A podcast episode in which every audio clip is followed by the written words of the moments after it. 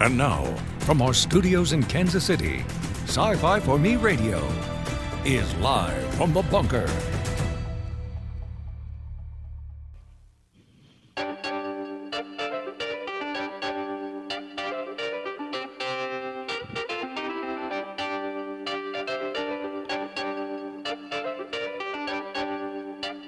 All right, ladies and gentlemen, here we go. It is Tuesday here in the super secret underground bunker beneath world headquarters. Welcome, everyone. We are live uh, from the bunker. My name is Jason Hunt. I am the editor here at Sci Fi for Me. And we are broadcasting live to YouTube, Odysee, Rumble, and Twitch. Looks like YouTube's giving me a pop up. Uh, let me know if it's buffering over there, if you would, please. And uh, we are also available as a podcast on a number of different players. So if you want to check us out there, you're more than welcome. Uh, as always, when we are live, you can jump in the chat. If you are with us uh, after the fact, you can leave a comment. You can always send us an email live from the bunker at sci fi for me.com. Join our Discord where the conversations continue throughout the day and the week.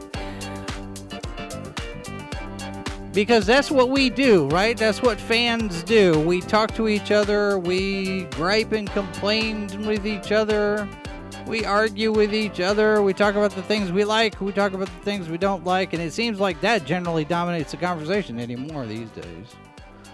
All right, speaking of fandom, we are going to be talking to uh, someone who has a very long history in uh, fandom as a guest uh, today. George Phillies joins us. He is the uh, the president of the National Fantasy Fan Federation. Uh, and I need to get a graphic. I did the graphic in one place. I need to do the graphic in another place. Let me get that up here real quick so I can properly introduce him. George, are you there? Good afternoon, sir. Good afternoon, Jason, and thank you very much for having me. Well, it's good to have you. This is something that uh, Mindy and I talked about every now and again. You know, we ought to have George on because we've done some stuff. We've contributed to a, uh, a few of the different fanzines that you put together, and you have a lot of things that you do as president of N3F. I want to go through all of this uh, because there's a lot, uh, and I'm not sure exactly where to start. But let's well, let's start with what N3F is, because when I first heard about it, the National uh, Fantasy Fan Federation, was like, oh, well, what is this? Let's let's look at this. So let's tell people about what it is first. The National Fantasy Fan Federation is the oldest non-local science fiction club in the world. There are two older American clubs that handle municipal areas, but we're the oldest national international group. Pardon me. The nation, of course, is the nation of all science fiction fans, and we have had on and off members all around the world Australia, China, the United States, Britain, Europe, Russia, that I suspect has been slightly interrupted by unfortunate situations. Right. We were founded in 1941. The founder was Damon Knight. Damon Knight argued that fan, fans ought to unite, failing which science fiction fan would fa- fandom would fade. Before then, there were science fiction magazines. The first, of course, was amazing with Hugo Gernsback, the first modern American. There were some older ones. And you could write science fiction magazines, they would publish your letter. And more important, they would publish your addresses so fans could get together via postal mail, which was the only practical way of getting together on a national scale. Yeah. Uh, in period, yes, you could make long distance phone calls, but those got expensive. so the N3F was formed. There were 64 founding members, of whom the most prominent were probably E. E. Smith.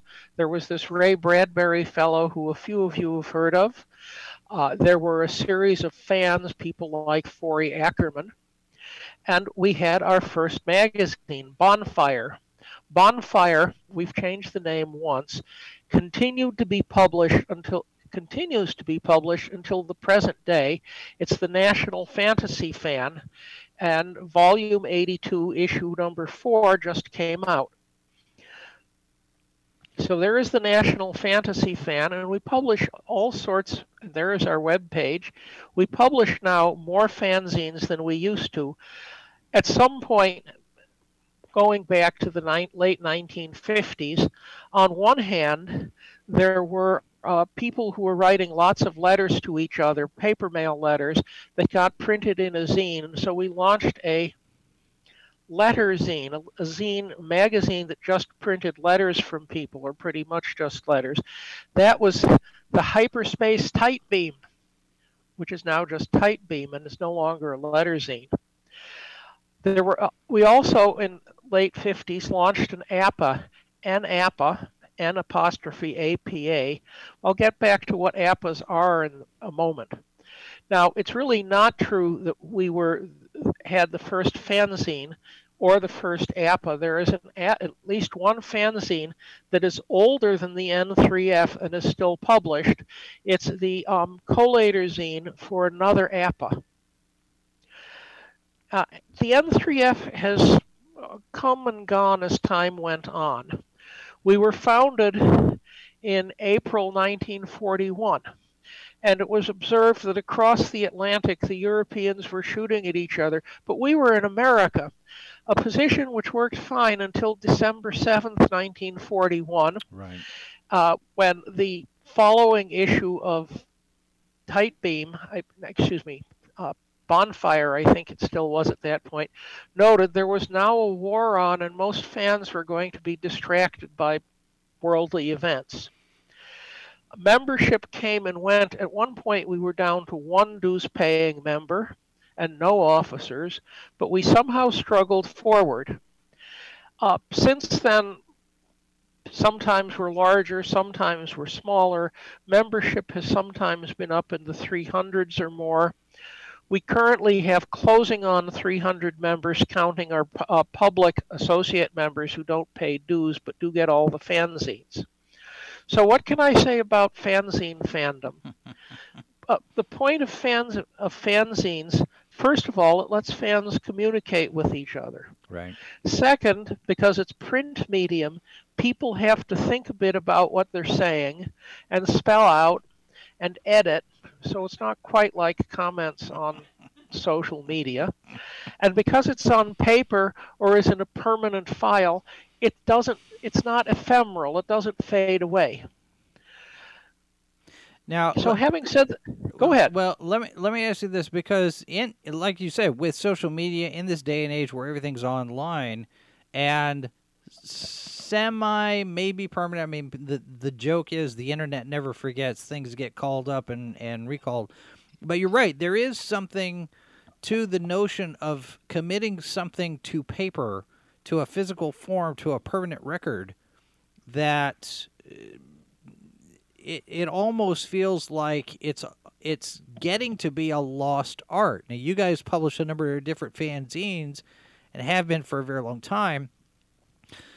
What's the what's the appeal still for you with with fanzines? Because you know th- there are generations that all they care about is TikTok and Tumblr and Instagram and Snapchat and and the and the immediate now not what happened then. They don't they don't care about anything that happened bef- before they were born. Why is why do you think it's important to keep doing the fanzines like you've been doing Well, first of all, for about a quarter of our members, our, our dues-paying members, if there was no paper mail uh, fanzine, they would have no contact with us because they don't use computers. right uh, people who are fond of computer gadgets don't realize that there is a substantial chunk, even of the American populace, that doesn't use that electronic stuff. and as a result, the, the, these are the people who hear from us once a month because we print up issues of the National Fantasy Fan and send them out.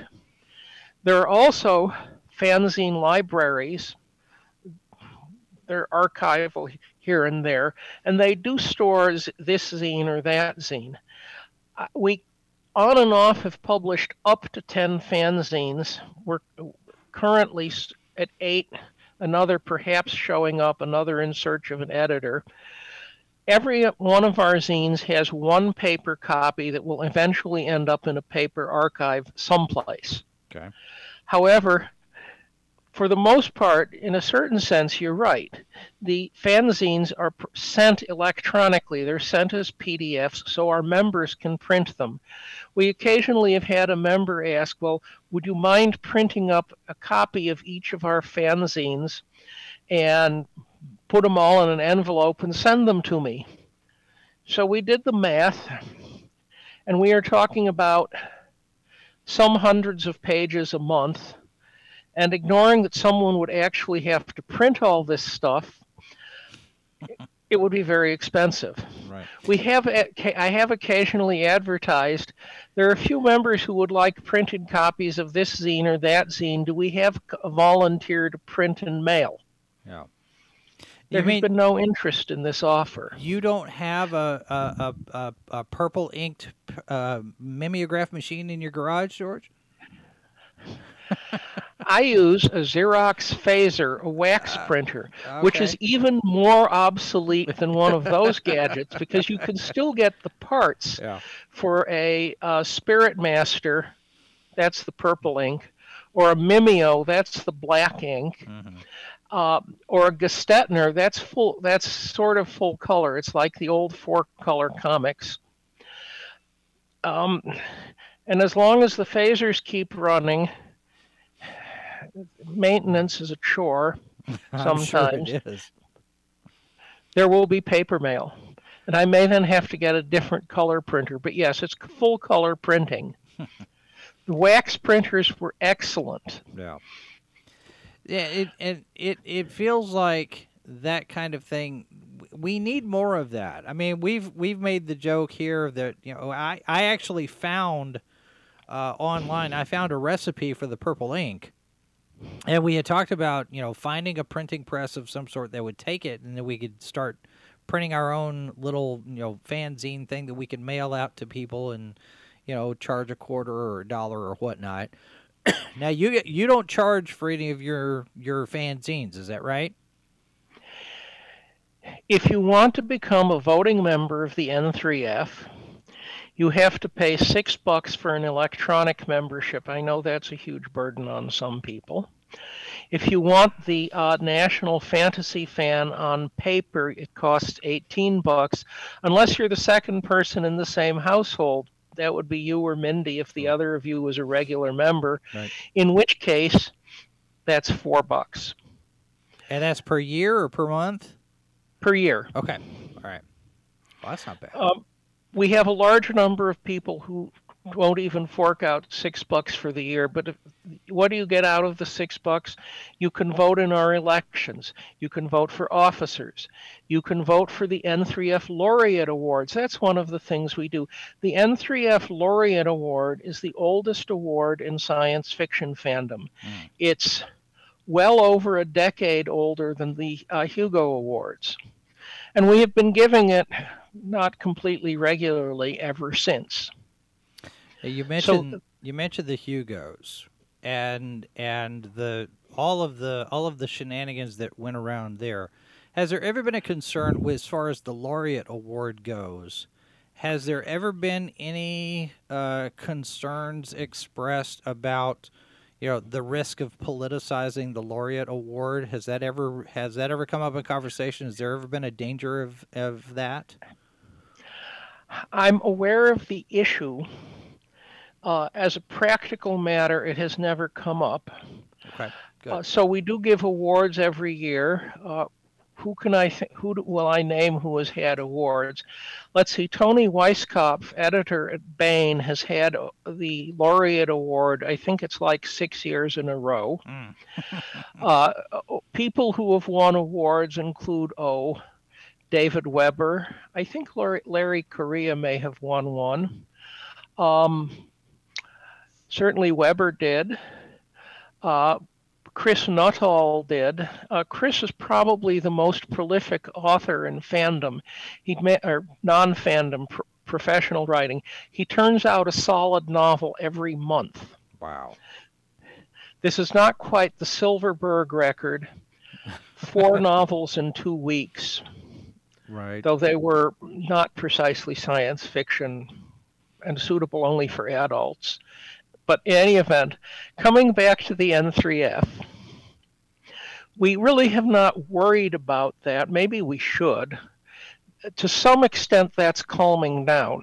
It will be amusing to see what happens with the Chengdu uh, Worldcon, um, assuming that the war between China and China doesn't erupt before that, in which case the Chengdu Worldcon is going to have certain problems with foreign right. visitors.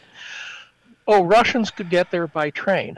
Yeah, well, and and you know it's it's interesting to see uh, that particular group of people who have acted in a certain particular way the last few years now suddenly get the vapors because Worldcon is being held in China, and to hear them talk now, to see some of the different comments that they've said this year, it, it strikes me as being a little more than ironic uh, in some respects because of what's going on. But you're right. If if hostilities do break out over there, Worldcon is going to be a very interesting place if anybody even attends.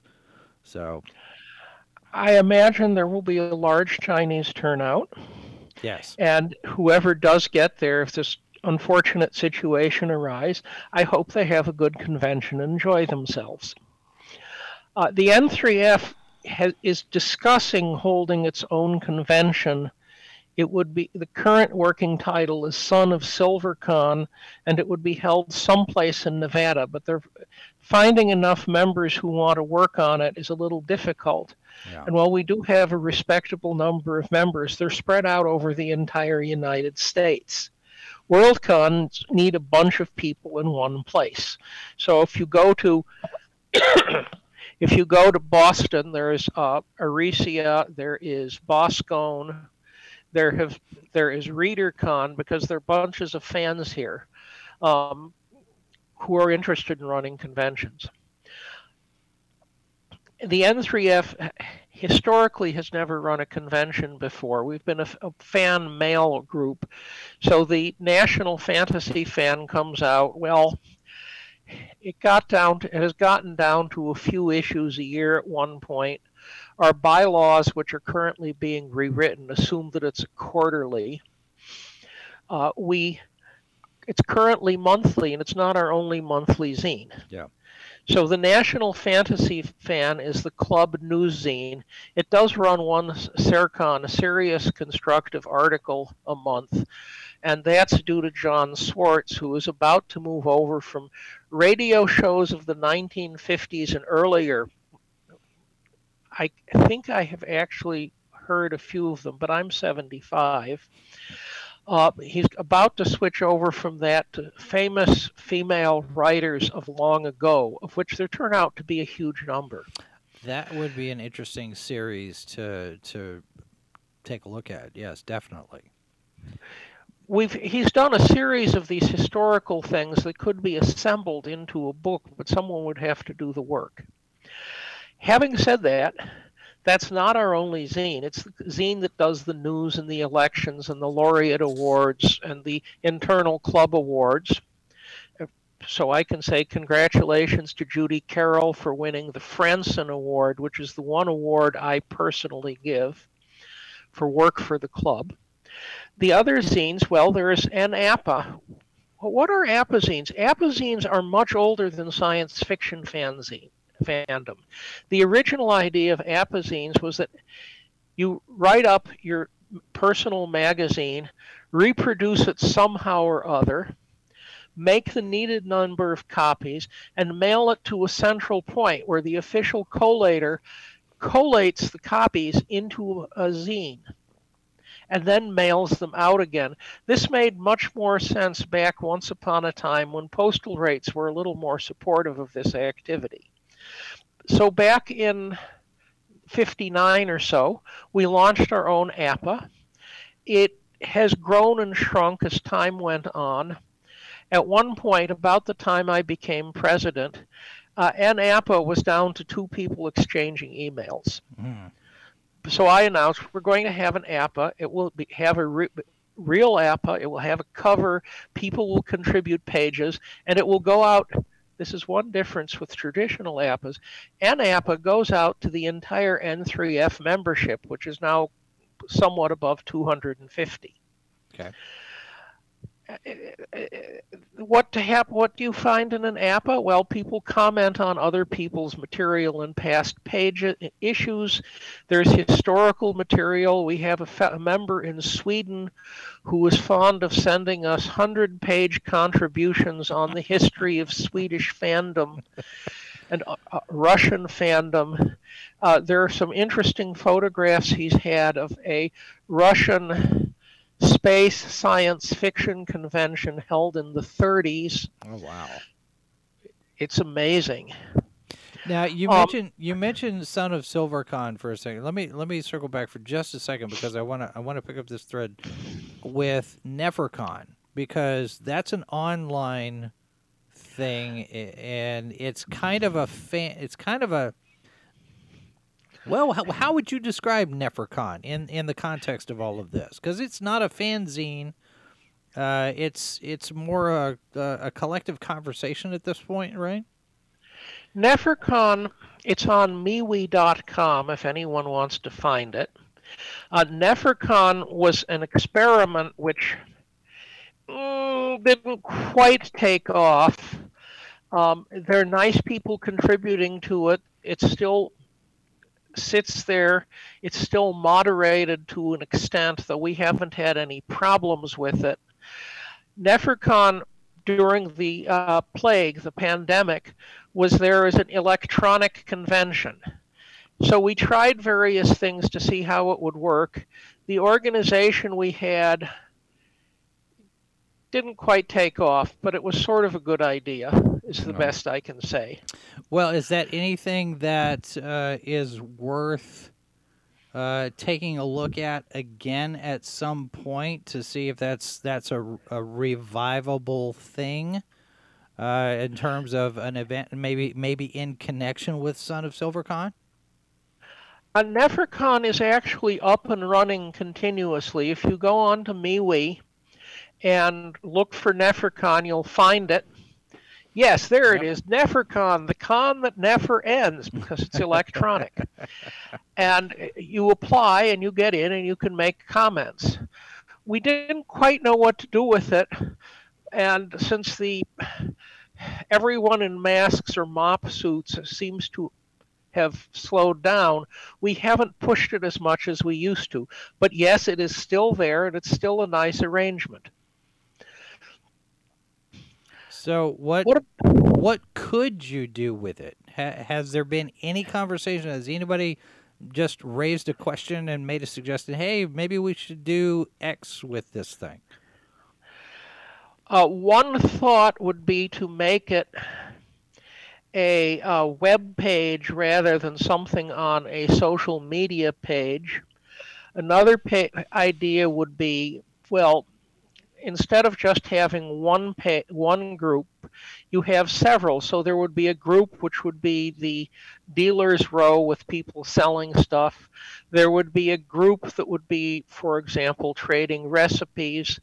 There would be a group that would present, like this show, live videos of uh, events. We did, never got up to doing live videos. That I'm not into video very much, so I don't think about that as an idea. Right. Uh, a significant thing that it would need, though, is someone who thought this was a great idea and wanted to change things and make it work. And that didn't quite come to pass. I see. All right. Well, uh, so let me let me ask this though. The what do what in general what do people get out of fanzines? Well, it, it, in a historical sense, you know they've been popular they've they've waxed and waned some of them do well some of them don't i mean some of them go to five people some of them go to 500 people back in the day generally, what would you expect to get out of a fanzine? Because you have comments on other people's work, you have essays and stuff. But is there is there a particular type of content that you would normally find in a fanzine? Because they, I mean, there there are all types out there. Okay, let's go down over all of the N3F fanzines because they are sort of representative of the types of fanzines that we've had. First of all, there are club newszines that hold the club together. That is, clubs, even if you're local, you're going to have meetings, you're going to have special events. And if you don't publish a zine, something that is sitting on the tabletop that people can look at without having to go onto the internet, you tend to drift apart. Yeah. I mentioned the APA, which is a chance for different people to publish things. My APA zines have mostly been sections of my fiction since my science fictional hobby piece is writing novels. The most recent one is Practical Exercise, which is sort of Harry Potter, but it's set on not in an English public school, but at an American research university, so to speak. Of course, it's a magical university. Right. We also publish, going down the list back to the beginning, there is Tight Beam. Tight Beam is now the all topic reviewing. So we review anime, we would review comics, except at the moment we're short a comic reviewer. We review films, we review TV programs. We have a Sercon contribution, that's from Jon Swartz. It's a biobibliography of some famous science fiction writer, typically someone people don't remember as much, including a list of all of their works and what they did. Uh, and of course, it has our gourmet bureau with Cedar Sanderson. She's also an SF writer. And Cedar Sanderson gives us Food of Famous Authors. It's an interview with some author, and associated with the author is a recipe he suggested. Well, they tend to, most authors say, I'd like a recipe on so and so, and Cedar creates the recipe. I gotcha. Okay, other zines. Our fiction zine is Eldritch Science. Uh, Eldritch Science, back close to 40 years ago, was my fiction fanzine. I revived it. Eldritch Science, the original Eldritch Science died because we kept losing authors to professional publishing houses, notably Baen. and having said that, we publish science fiction stories. However, we have a few requirements. We do not take uh, fiction that is lifted from something that exists. So you may write Star Trek fiction, fan fiction, we won't publish it. Right. But we do fiction. We have then, we did have Films Fantastic. Uh, Films Fantastic has had two uh, editors in a row die unexpectedly. Mm. Uh, Films Fantastic is about films of long ago. So if someone does Films Fantastic on Dracula and maybe the the very first Dracula film back in the 20s, the silent, the Count Dracula was, if I recall, fellow uh, correctly, an author by the name of Schreck. Uh, we do have so it might come back. So that, that particular one, for, that particular one, you're talking about Nosferatu by Max Schreck, right? Yes. Yes, that movie. Yes. Then we have, you know, the films better than I do, clearly. then we have, after Films Fantastic and Eldritch Science, we have Mangaverse, and Mangaverse was on Japanese manga and Japanese anime.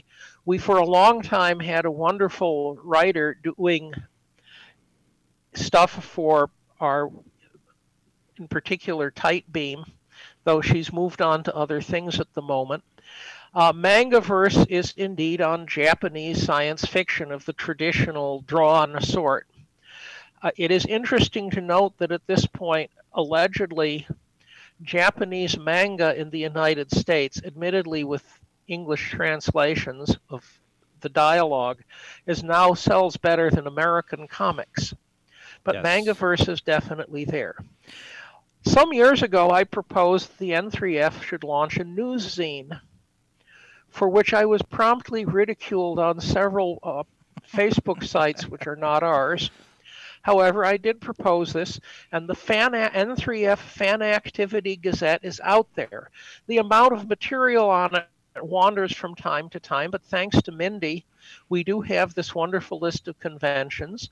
We do have this piece and that piece that do show up. We do have the annual, the monthly Fanish calendar. We have a birthday list which shows up every month. Birthdays of fa- uh, fans and authors of that the forthcoming month. That's the Fan Activity Gazette. At some time back, and this to some extent goes back to your um, comment on Worldcon getting into politicized, I launched a zine which uh, is strictly mine, the N3F Review of Books Incorporating Prose Bono. And the N3F Review of Books does book reviews. And it's very strictly book reviews, and it's just a wall of text after wall of text.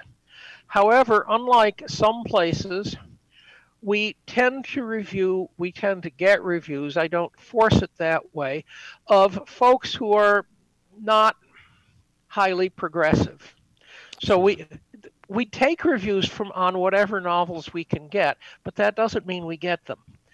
We'll that also includes Prose Bono, which is articles on how to write better fiction, because there are lots of aspiring authors uh, who are in no danger of losing out to AI, to judge from the AI fiction I've seen recently, um, most of which is awful.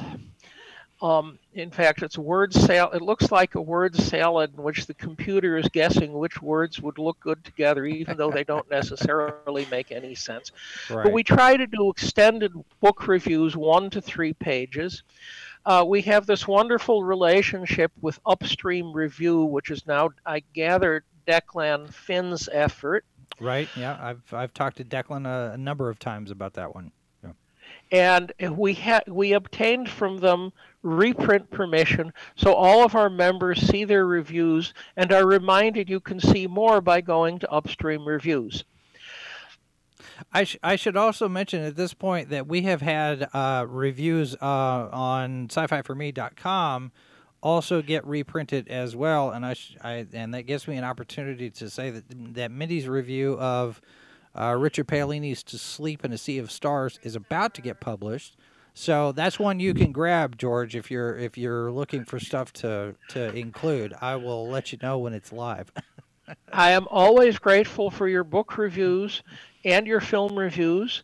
And if you could talk your other writers, other than you and Mindy, into letting me use their reviews, in many cases I would be happy to use them. I will pass because, that along. Thank you. Uh, having said that, it's really a book review zine, and uh, the emphasis, a vigorous emphasis is you're reviewing the book, you're not reviewing your opinion of the author and the author may be a raving communist or a neo Nazi, you're still reviewing his book. Yes. The closest we came to making an exception on that, we had a review of a fine novel by Rebecca Roanhorse, and the rev- the book could not be understood without talking about her historic physical background and per- nationality, and so that passed through. But that was different. Yeah. Okay, so that's that one. Ionosphere. Ionosphere does attempts to co- cause fans and authors to interact with each other. Ionosphere, in large part, publishes traditionally intera- interviews with authors, interviews with famous fans, and attempts to bring them together after all, that was one of the things that was interesting about our creation. We had a number of important pros and future pros as founding members. E. E. Smith is probably the most famous, though some people would say Ray Bradbury is. we also publish Origin. Origin covers historical material opinions. It's a very different zine. What have I? Which zine have I left off? Uh, um, let's see. I have here uh, N3F review books, fan Uh, I think that's it. I think that's all of them. Okay, so there is the N3F. There is also our relationship with the rest of fandom. Um, once upon a time, there was an author whose name I shall omit since he has since passed away, um, who did a comment on the N3F. He expressed the opinion that the only reason for the N3F was to introduce new fans into fandom. Amusingly, this is something the N3F did not particularly do at the time and does not do currently and has not done in decades. But I still get old secret masters of fandom who will diss the N3F as just being, oh, your only purpose in life is to, uh, gee, find new fans and introduce them into what fandom should be like. well, it takes all kinds. Well, see, uh, see, that doesn't that doesn't strike me as being particularly a pejorative there, George. I mean, it, the the idea here of being a fan uh, to me, and we can get into this here after the break. The idea of being a fan to to me is, hey, let me tell you about the thing I like and you're introducing those things you like to other people in order to get them to like those things. I mean, that that that's what fandom is is sharing the, those things that that you're enthusiastic about, isn't it? That's certainly a big part of fandom as we show it. Um, however, the notion that we should bring people in, talk, show them this for a year or two, and then dump them as members doesn't find I don't find attractive. Got it. Okay, so that's that's the distinction they're making then. But we do the other. My other answer though is that we do do a lot of different things. We've I've gone down all these zines. Eldritch Science, the fiction zine, exists because we run a short story contest. Uh, last year we had 54 entries of. Uh, the judge is Jefferson Swycaffer, who is a professional science fiction writer, most of which could be published without embarrassment. And many of which, actually, we have lost several stories to prozines or short story collections. so we do all of these different things. All right, so uh, that's that's a point where we can stop really quick. Let me tell Google where to drop an ad. We will take a very quick break, and we will be back with more here, talking with George Phillies of the National Fantasy Fan Federation. Stand by. We'll be right back. If you unsubscribe to our podcasts, our legion is doomed. This is Sci Fi for Me Radio.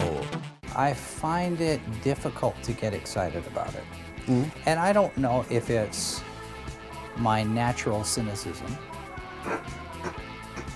or my my my pessimism it, mm, my, tempered with uh, my, uh, uh, a dash of I, I, don't know. Maybe maybe I'm jaded at this point. Perhaps. I, the H2O podcast, only on Sci-Fi for Me TV. Good Morning Multiverse, Saturday morning at 11, 10 Central, only on Sci-Fi for Me TV.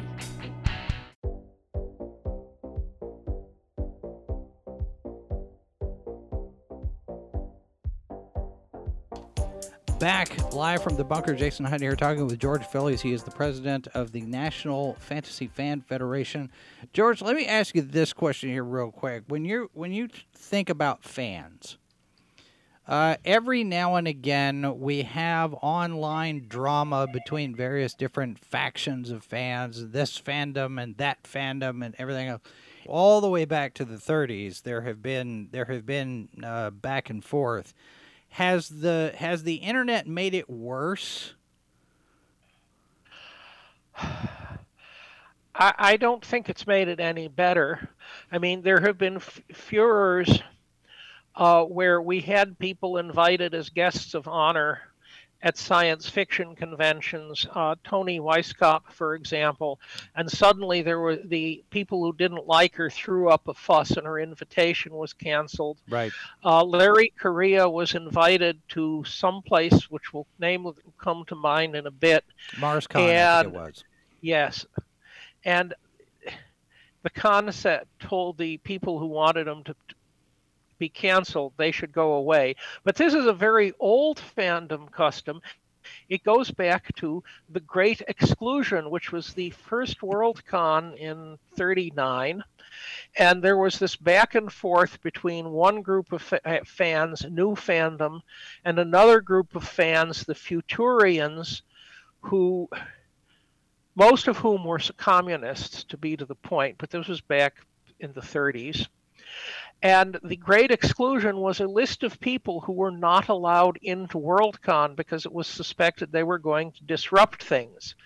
Amusingly, member, one of our members who has since passed away, the person who had hidden literature inside the Worldcon operation to be distributed by Futurians was not recognized and they excluded the wrong people. Mm. So they excluded people like Don Wollheim and Fred Pohl.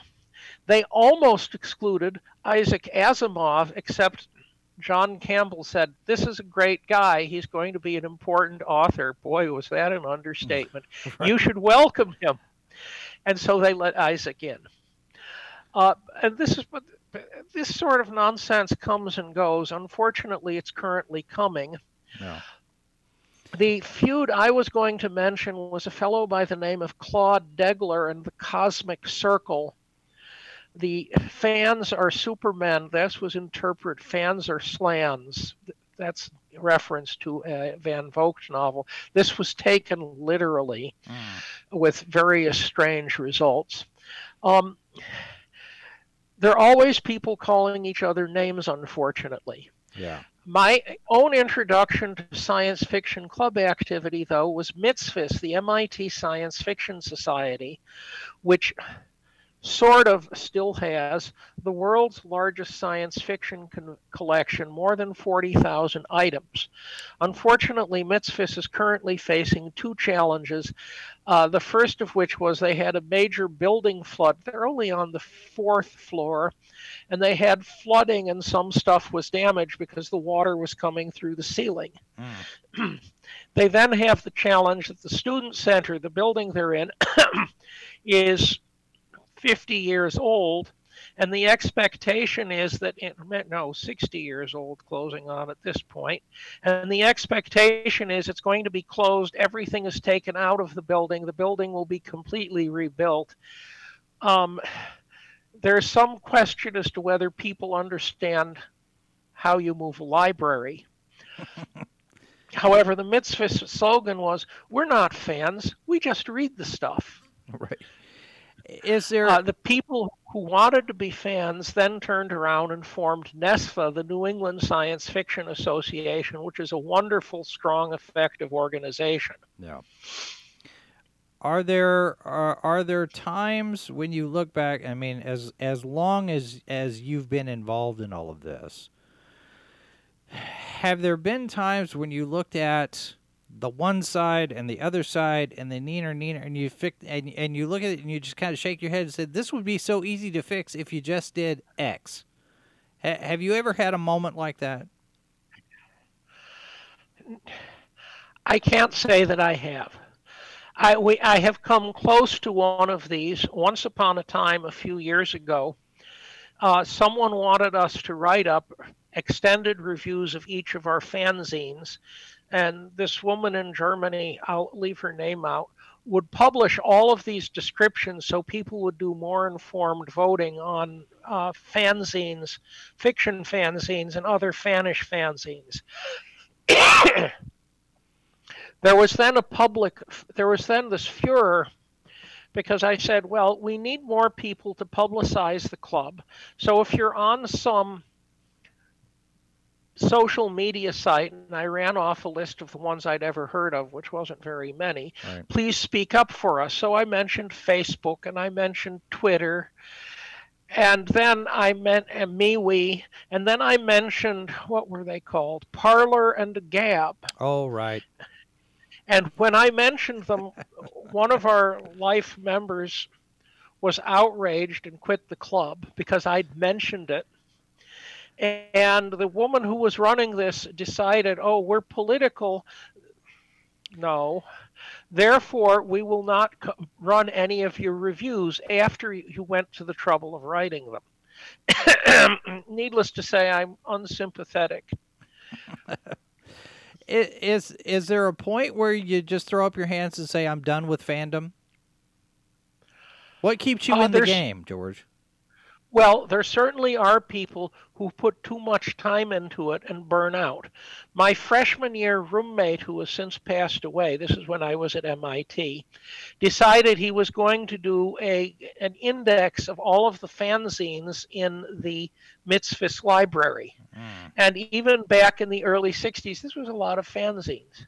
He put so much time into it that he flunked out. Oh, wow this is a bad deal. You should have dropped it. Yeah. I, I didn't realize he was doing that, or I might have suggested this, but I, I was too busy studying. Now you there have the, you have the library at MIT. There's a there's another collection. Iowa, Indiana, Iowa, University of Iowa. Is that where it is? There's a really big one up there that they've been cataloging and scanning into computers to, to save it.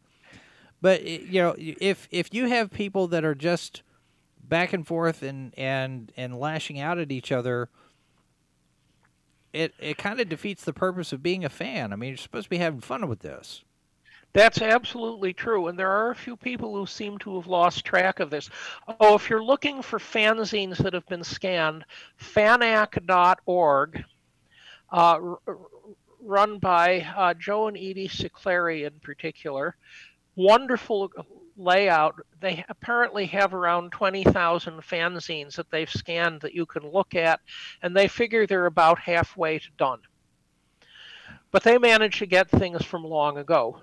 Admittedly, you can only go back so far. The paper decays. It's like collecting science fiction magazines. Arguably, the first science fiction magazine was Kapitan Mors und sein Lenkbares Luftschiff, Captain Death, and his steerable airship.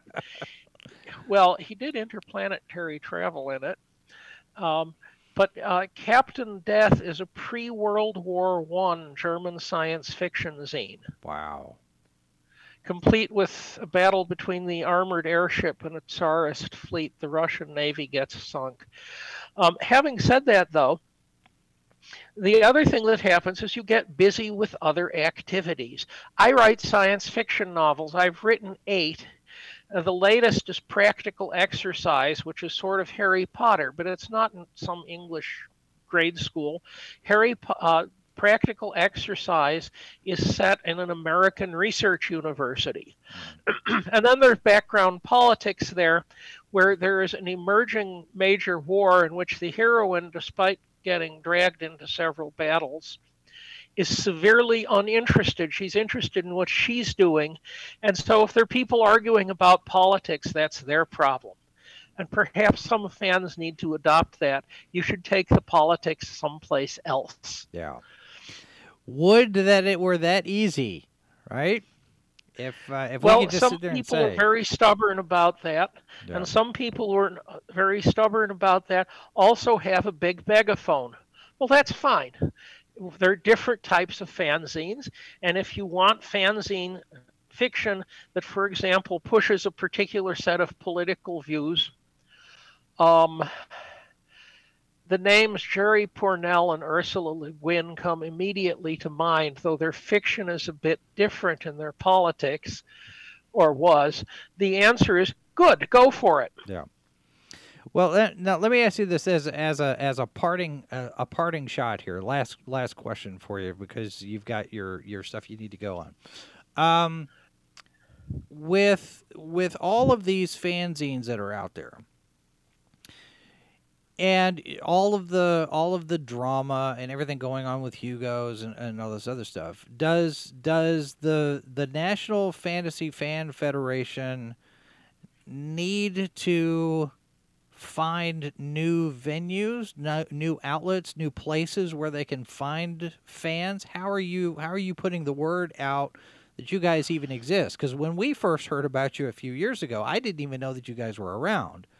And there's a lot of stuff that you do. You do the awards, you do the the the you know the fiction publishing, all that. How do we get the word out even further than just you know doing something like this conversation? What what kind of efforts do you have in your in your wheelhouse there? Well, there's social media, mostly Facebook, to some extent MeWe. we tried Discord, which hasn't been very successful yet because people have to find it. Uh, I have encouraged the idea that if you go to a science fiction convention, I will send you a bunch of flyers and a few sample fanzines you can hand out. And if you would care to run a uh, guest room for N3F members, you show up and people can come in and hear about the N3F. That hasn't really taken off yet. That was somewhat killed by the plague, killing in-person conventions. Right. And but that is now starting to come back. Uh, once upon a time, you could run ads in science fiction prozines, but there aren't a lot of prozines left. Yeah. Uh, you could do advertising on social media but that's fairly hard to do. The last time I tried to do it was Facebook. so I said, okay, let's list all of the major science fiction publishing houses as group people interested in this will be interested in us. At this point, I discovered the uh, Baen books was blacklisted, and if I listed them as a group, they wouldn't take the ad. Yeah. Which was, and this was before this stupid um, Fufara, which wrecked the Baen's book, Baen's Bar. Baen's yeah. Bar. It's now come back somewhat. Yeah. Um, all sorts so of in any of, fun shenanigans, right? Because fans fans are going to be uh, fans of a certain stripe, and if you don't if you don't line up, then you're not you're not a true fan. You're not a real fan. So if you're not left, right, center, libertarian, communist, you name it, yeah. I I think importing politics into science fiction uh, fandom has been a bad deal. If you have if you're writing a book, you're kind of stuck if it lives in a world that there's some background politics. And it may be monarchies or republics or God knows what, or the government is actually run by AIs, and the meat space minds simply are there to enjoy what the AIs are providing. yeah. Um, there are other variations on this. There's a certain fondness for warfare because it gives you a lot of action and that draws people in. I did, however, do one economic book, and the economic book was Mistress of the Waves. And what can I say about Mistress of the Waves? Well, the heroine who was orphaned at age 13 or 14 makes her way through the world extremely successfully, but she does it all through business operations, not through fighting. Well, there are there was the group of pirates and the mythical giant squid attacking a sailing ship, but most of her stuff is things like the bonds those bonds are worthless because the, they are backing something that, like the tulip um, craze, isn't going to make any money to pay them off. she made a lot of money on that one. So you can do non political things, but to some extent, it's always politics. Yeah. All right. Well, we will leave it there, and uh, definitely we will have to plan for another conversation as uh, as we go through all of this because there's a lot, and I and we just barely scratched the surface. The website, uh, tnfff.org or n3f.org, either one will get you there. We've got a link in the uh, notes. The National Fantasy Fan Federation. And uh, George, uh, always good to have you. We will definitely do this again, and I, I need to have some conversations with you about a couple of things you mentioned. So we'll we'll do that at a at a future time. I'll send you an email. Jason, it was great to be here. Thank you for having me, and have a wonderful afternoon. Absolutely, you too. Hopefully, your uh, your immediate uh, situation there improves. Yes. All right. Thank you, George. And thanks to all of you for being here for this conversation. And as always, uh, you can always leave a comment, uh, send us an email live from the bunker at sci fi for me.com. And Uh, speaking of social media, here's all of ours where you can find us. We're on all the different uh, social media accounts, video channels, the Discord server uh, where these conversations can continue. And uh, tomorrow on the program, let me see if I can find it here. Uh, well, let's talk about tonight because tonight we've got the H2O podcast. We are going to be talking about what we expect to come out of CinemaCon, uh, which is going on this week in Las Vegas, started today. Uh, so join us for that tonight. And we will also tomorrow be talking to, um, uh, there it is. Oh, here we go. Got it. I got it. I got to pull that up. Tomorrow we'll be talking to the son of Charles M. Schulz. Monte Schulz has a new book out called Metropolis, so we're going to be talking to him about that. So join us there. That's it for us today, folks. Thanks very much for being here. Remember, the politicians hate you, the media lies to you. God has a plan for you, and there are four lights. This has been a presentation of SciFiForMe.com. Copyright 2023 by Flaming Dog Media, LLC. All rights reserved. No portion of this program may be retransmitted without the express written consent of Flaming Dog Media. You're listening to Sci Fi for Me Radio.